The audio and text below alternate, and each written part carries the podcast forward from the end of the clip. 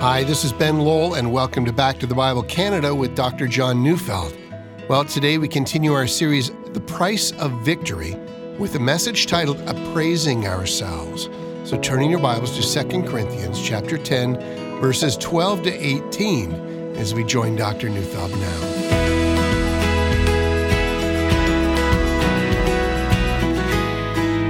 You know, I've seen more than one study that shows that most people, or might I say, almost everyone, has a difficulty in appraising or assessing or evaluating themselves accurately. You know, people tend toward extremes. Those with a poor self esteem will often think of themselves as performing more poorly than they actually do. And then there are a host of others who esteem themselves much too highly. You do see that in people. You know, it's the attitude that says, you know, I won't let anyone tell me that I'm not the greatest musician the world has ever seen. I mean, that kind of a thing. You know, for a great many of us, the real challenge is to see ourselves realistically. In Romans 12, verse 3, Paul says, For by the grace given me, I say to everyone among you, not to think of himself more highly than he ought to think, but to think with sober judgment, each according to the measure of faith that God has assigned. And that's the trick. If you want joy, if you want to find out what God has for you, if you want to discover fulfillment, I mean, a part of the task is to discover when God created you, to know how it is that He fashioned you. What strengths did He create you to exploit? What weaknesses do you have? I know a great many people are not excited about their gift mix. I mean, perhaps they wish they would have been a better leader or they had better administrative skills or, you know, they were the kind of person who had such presence that they could command people to listen to them whenever they got up in front of people. I once listened to a very interesting interview with someone who made a living helping young people find the right career path. He started the interview by saying something I found absolutely intriguing. He said, We all have been given the wrong advice. You know, the common advice is to ask someone, I mean, what's your passion or what's your dream or what's that thing that you love to do? And then find out what that is and choose that as a career. He said that attitude has made some people unemployable and others constantly frustrated. Stop asking what's your dream. He said, when you've finished your workday, you can still chase your passion. The real question you should ask is, what am I actually good at? You need to accurately assess your strengths and weaknesses. Once you discover your strengths, there are numerous career choices that you can make that will guarantee success. He gave himself as an example. He said his passion was music, but he knew he didn't have the skill level to transform that into a career. But what he did find is that he had considerable strength in math and in organization. He became an accountant, and furthermore, he said he had won numerous awards and he'd risen to the top of his profession. And he said, You know, after a while, I found I had passion for my work because I was so good at it. And he added, My passion for music, well, that also has remained undiminished. Well, today's message is not about choosing the right career path, but it is about one little line that Paul puts into the text we're about to study. It's found in 2 Corinthians 10:13 where Paul writes, "We will boast only with regard to the area of influence God assigned to us." And that's a fascinating line. Paul had a very clear perspective of how God had made him and to what God had called him. He speaks about a sphere of influence God had assigned to him. And then he speaks about not playing beyond those boundaries. But to put it into contemporary terms, when he was operating in his own wheelhouse, he was operating extremely well, and he knew it. But as we'll also see, his boasting was a very specific kind of boasting. He knew that it was God who had both equipped him and assigned his boundaries of operation. His boast was in what God had done. You know, but this discussion that we find in 2 Corinthians 10 did not begin out of nothing. I mean, Paul wasn't sitting down one day and reflecting about his ministry and, you know, deciding to write a philosophical piece about how it came to be that he was doing the very specific ministry that he was doing. You know, that, that would have been interesting, but, but Paul wrote 2 Corinthians 10 in the heat of battle. He was fighting false teachers who were attempting to undermine his ministry and who were trying to become what Paul was. The false teachers wanted to be the apostles who had authority over the church in Corinth. Now, we've already pointed out that to a large degree, the false teachers in Corinth had already lost that battle. I mean, after all, the majority had already repented of their errors and they were being reconciled to Paul. But that didn't mean that the false teachers were going to stop fighting. Indeed, given the turn of events in Corinth, they weren't going to stop. Indeed, as we've seen, as we've studied this passage, the false teachers had said, Look, we know that when Paul writes his letters, he does seem like he has a great deal of authority, but, but on the other hand, they said, he shows no boldness when he's here in person. And then, without shame or any sense of propriety, they began to compare themselves to Paul. Now, before we read what Paul said, let's do a little historical research and find out about something that was very common in the ancient Greek speaking world. See, in the ancient world, comparison was a common tool that public speakers used in order to whip up a following. The thinking went this way. There's only a limited amount of honor to go around, they said. And so if someone is honored for something, others will resent that because there's going to be less honor available for them now, you see. And so it's quite common for a public speaker who wanted to bring influence into people's lives to then smear others. Self boasting was considered an act of honor, and ridiculing others was also expected. It was fair game to, to criticize a person's race, for instance. You know, Paul makes mention of how some people with bad morals would say, you know, people from the island of Crete are always drunkards and they're always lazy and they're up to no good. And so if another speaker was from Crete, it was fair game for others to make that the subject of what they said. But they'd also criticize a person's upbringing, their parents, their education, their bodily appearance, their associates. Anything was fair game. Paint the other person as shamefully as you can, and in response, you'll be able to look quite good yourself. Now, there's every reason to think that this was the very technique that the false teachers in Corinth were using against Paul. And Paul has something quite hard hitting and insightful to say in response. So let's start reading 2 Corinthians chapter 10, verse 12. And as you do, remember that Paul's speaking about those who are attempting to belittle him and then to elevate themselves. So Paul writes, Not that we dare to classify or compare ourselves with some of those who are commending themselves. But when they measure themselves by one another and compare themselves with one another, they are without understanding. See, this is the issue. Paul says they're comparing themselves with one another. That is to say, it's all one upmanship.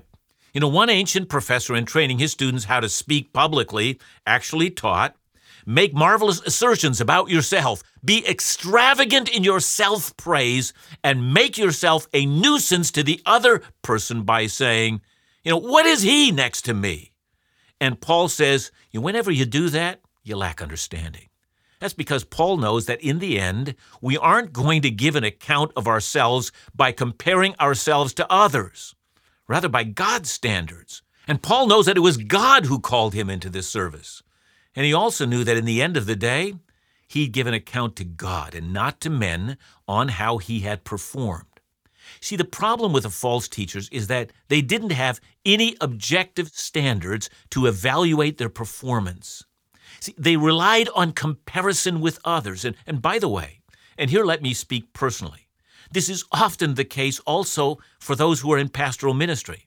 I mean, one pastor's a better preacher, the other's a better counselor, the other's better able to lead a movement that attracts people by the thousands.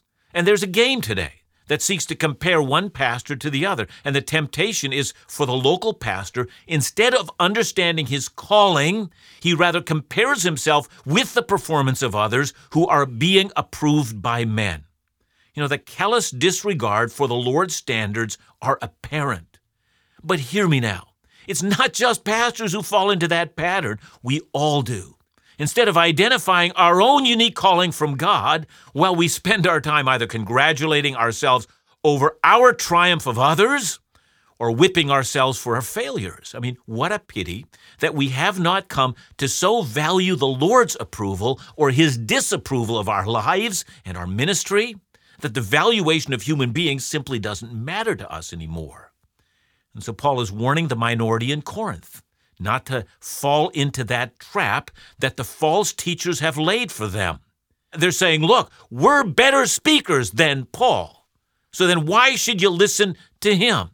And so, without even thinking about it, their standard for valuation is the praise of men rather than the praise of God. And to that, Paul now moves on to the next issue. What he wants to say next sounds something like this I really don't have an inferiority complex at all. 2 Corinthians 10 13 to 15a.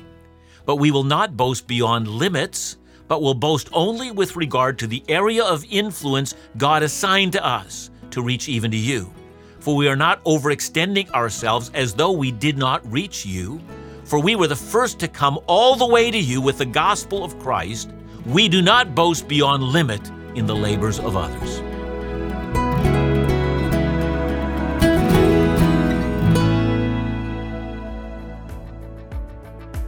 For anyone seeking to know God or to understand the Bible and how it can be applied to your daily life, Back to the Bible Canada provides trustworthy Bible teaching resources addressing relevant questions of life and faith.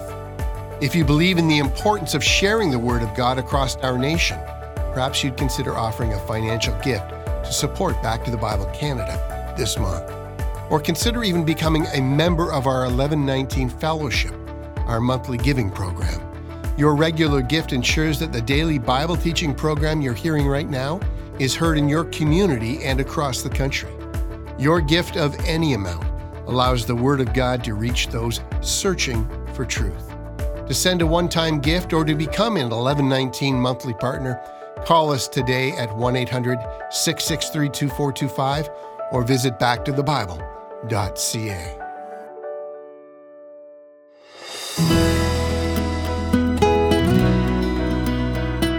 By now, it should be apparent that in the ancient Greek world, leaders and authorities, public speakers, others, you know, often made a habit of boasting in their own abilities and also in belittling their opponents.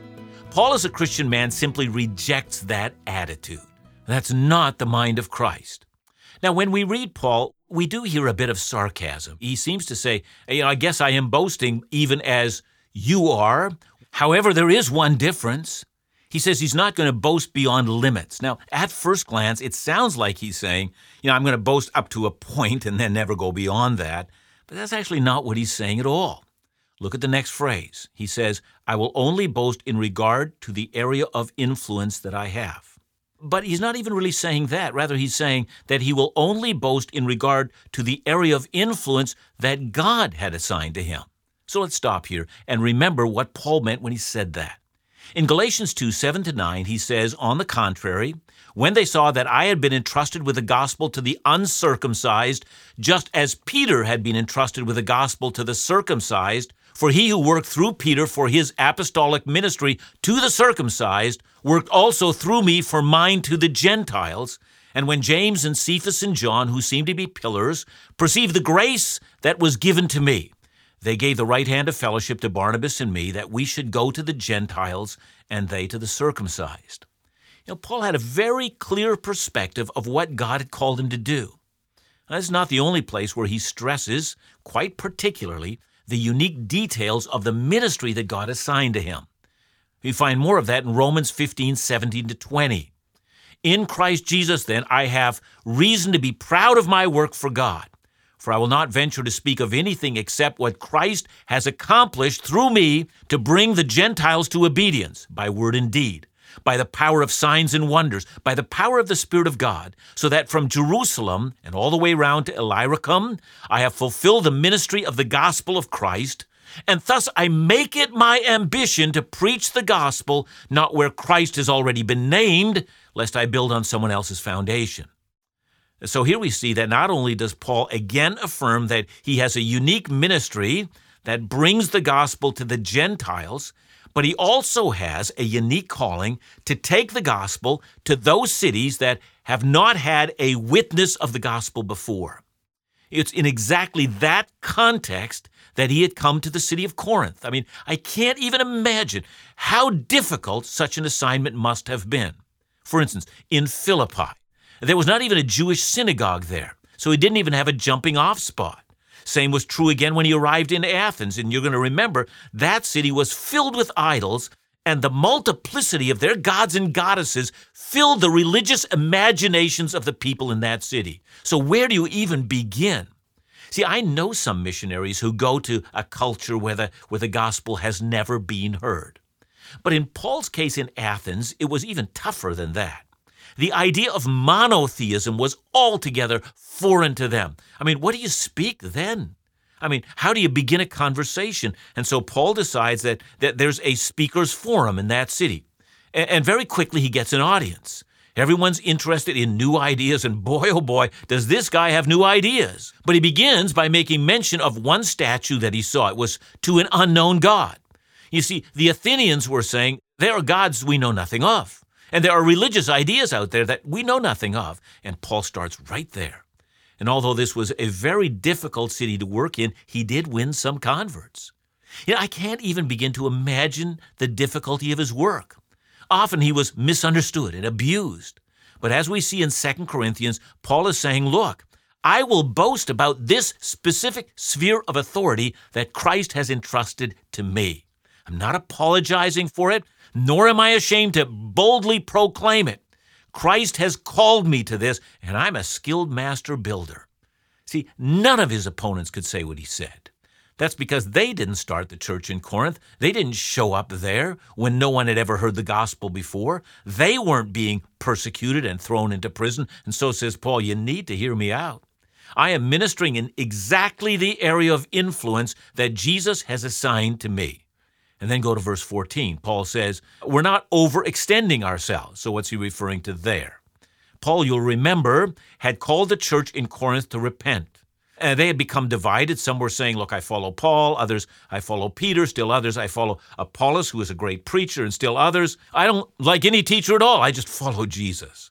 And then in the midst of the confusion, the false teachers had come and they exploited the divisions to their own advantage. And then out of the confusion, sexual immorality began to surface and, and things really got out of hand. And so Paul had taken upon himself the role of returning the church to its foundations. You are to follow Jesus as mediated through his apostles, of whom I am the apostle of the Gentiles. Now, when Paul had taken this authority, that's now in verse 14, he says, I was not overextending myself or to put it another way, I was not overreaching when I called you to submit to my leadership. I was acting precisely in the realm of authority that God had entrusted to me. Look at the last half of verse 14. We, he says, were the first to come to you with the gospel. We, he says, were functioning exactly as Jesus called us to function. Let me give you something that in my mind still strikes me, you know, as humorous. It was Sunday morning and it was shaping to be another example of a wonderful day of worship. You know, at the time we reserved for greeting each other in my church, we would normally, you know, shake as many hands as possible. And one man took hold of my hand and he wouldn't let go. And he said, You know, God has sent me here this morning, and he's given me a word for this entire church. You know, I'm not usually that fast on my mental feet, but his words were hardly out of his mouth when I said, Well, that sounds really strange because God has appointed me with the task of overseeing the worship in this church, and I'm not going to let you anywhere near the pulpit. See, I wanted him to see that whereas he thought he was operating out of his sphere of authority, I was operating out of the sphere of my authority. And that's exactly what Paul's saying here. He says, When I'm taking on you false teachers, I'm acting in accordance to the sphere of authority that Jesus has given me. Now, I do think there's a point of application here. But before we get there, let's acknowledge that Paul has a unique role in the church, and you and I can't play that role. He's an apostle, you and I are not, and if you think you are an apostle, I can give you a truckload of evidence that will definitively prove that you most definitely are not. The point is not that we're like Paul, but I do think the point is that God has assigned every one of us a sphere of influence. I mean, you might be a Sunday school teacher who pours out the foundational principles of the faith to a group of 10 year olds. For one year, that's your sphere of influence. Do it in obedience to the Lord, and don't you apologize for what God has assigned you to do. You're not to be compared to others, but rather, according to the assignment Christ has given you, do it with all your being, so that those 10 year olds would grow to be men and women of God.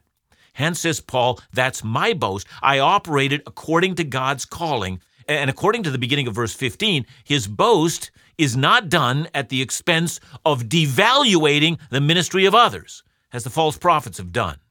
We come now to 2 Corinthians 10 15b to 18.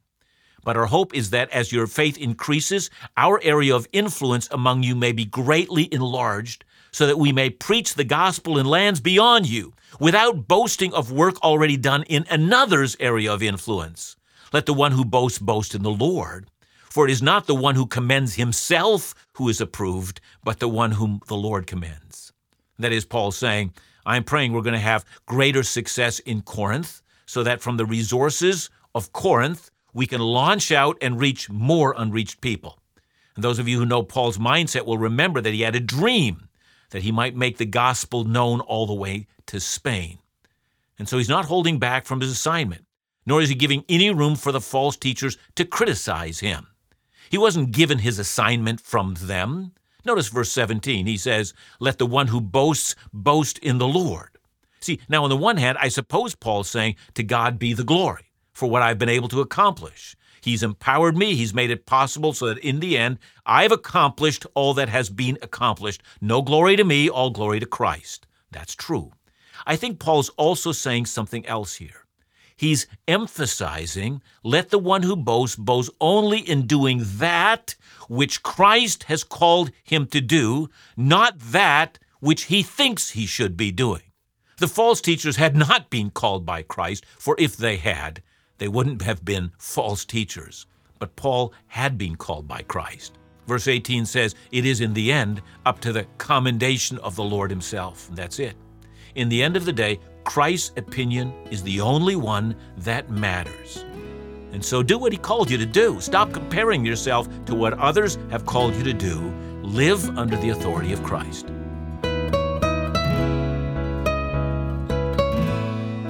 John, you know, I listen to you every day and think, man, I wish I could do that. But now I acknowledge that what you do demands so much of you prayer, study, dedication. But I would consider your teaching a gift to the church. Are we all gifted in some way to serve the church, if not as a Bible teacher? Wow. Uh, first of all, Ben, I, you're very gracious, and, and I want to thank you for your very gracious words. Um, I, you know, it, God gives various gifts to various people. Each one of us are called to fully use the gifts that Christ has given us and to do so as best as we can uh, and relying on the Holy Spirit for His power. Uh, and so let's be thankful for the varied gifts. If we all had the same gift, I think we'd be stumbling over each other and not getting along. So uh, let's all use our gifts fully to the glory of God. Thanks so much, John. And remember to join us again next week as we continue our series, The Price of Victory, right here on Back to the Bible Canada, Bible teaching you can trust.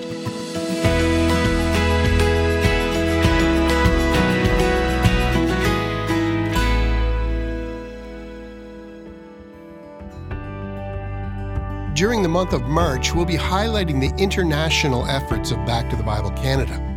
Did you know that our radio program with Dr. John airs in India and neighboring countries such as Sri Lanka, Malaysia, Singapore, Thailand, Burma, Vietnam, Eastern China, Pakistan, Afghanistan, and Iran? If ensuring that your brothers and sisters around the world have access to daily Bible teaching is important to you, you can help.